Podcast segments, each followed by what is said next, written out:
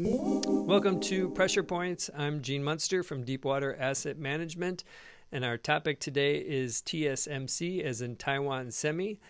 If there was going to be a magnificent eight, I believe that this company should be just that, that eighth company.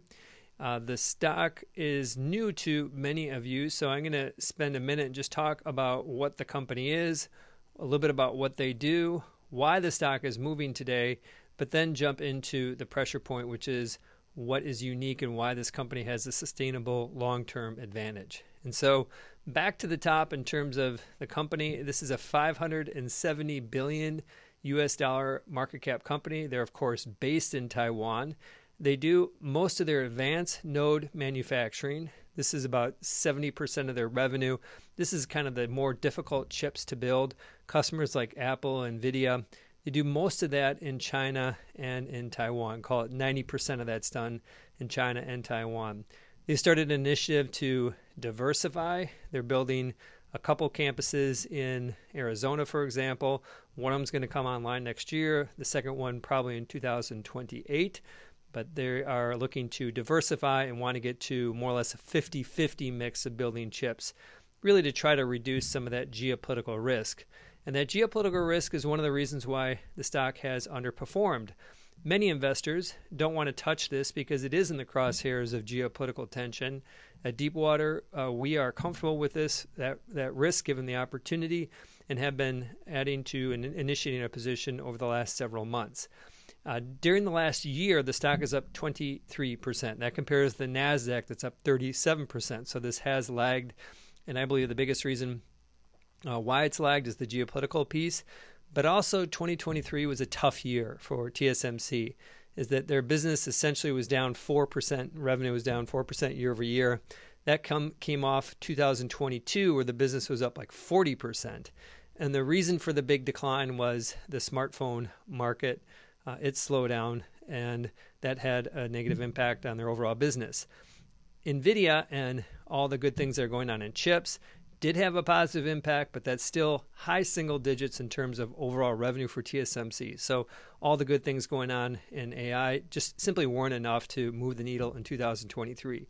Going forward, we think that that will change.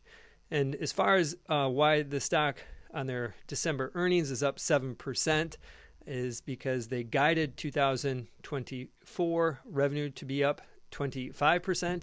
The street was at 20% growth, and they guided earnings to be grow a little bit quicker than what most had expected. They'll grow around 18 to 20%. Previously, the street was looking for 16% growth. And so, when you put all this together, it is a, a positive combination of uh, coming out of a bad period related to smartphones in 2023 and some more optimism that that's going to stabilize and they, them getting a little bit more benefit from their chips, uh, their, some of these AI chips. But that's where kind of most of the conversation traffics in. And I think the pressure point is much deeper than the surface of their guidance for 2024. What's important here is TSMC is doing something that no one else can do. Uh, they are building chips. They not only are those chips uh, difficult to build from a technical perspective. The vast majority of TSMC employees have an advanced degree in physics or mathematics or engineering is that not only are they difficult to build, but there is a high customer service piece to this. These these are really the the the the, the beating heart of these devices, uh, whether it is from Apple or Nvidia, and ultimately is they have to work closely with these these customers to ensure that their products get out the door. And so that customer service piece, along with the technical uh, aspect to it, is what really separates uh, TSMC. You hear stories about their engineers going in in the middle of the night to make sure that the products for NVIDIA are continuing to advance and that they're not having any sort of downtime. And on a, from a technical basis, the most advanced nodes right now are these three nanometer nodes. And that basically just means it's a really fast chip.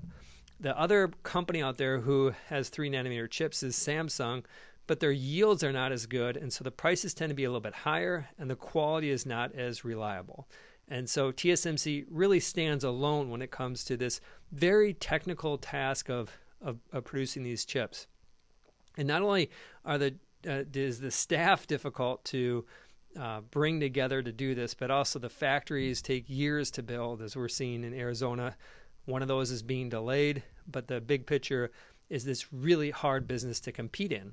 And given their technical advantage in building those most advanced chips and the reality that the demand for these most advanced chips are going to accelerate in the next few years based on AI puts TSMC in a great place to really ride this wave. The picks and shovels be really the substance of the company that powers the AI revolution. The big risk here, of course, is the geopolitical. We recognize that. If something would go awry with Taiwan, this would be a material negative. I don't know what the percentage impact would be to TSMC shares, but it would be a material negative, and we think that that risk is low relative to the opportunity. So the pressure point TSMC is doing something that nobody can do an area that's going to be increasingly critical to building AI infrastructure over the next five to 10 years. On behalf of Pressure Points, I'm Gene. Bye for now.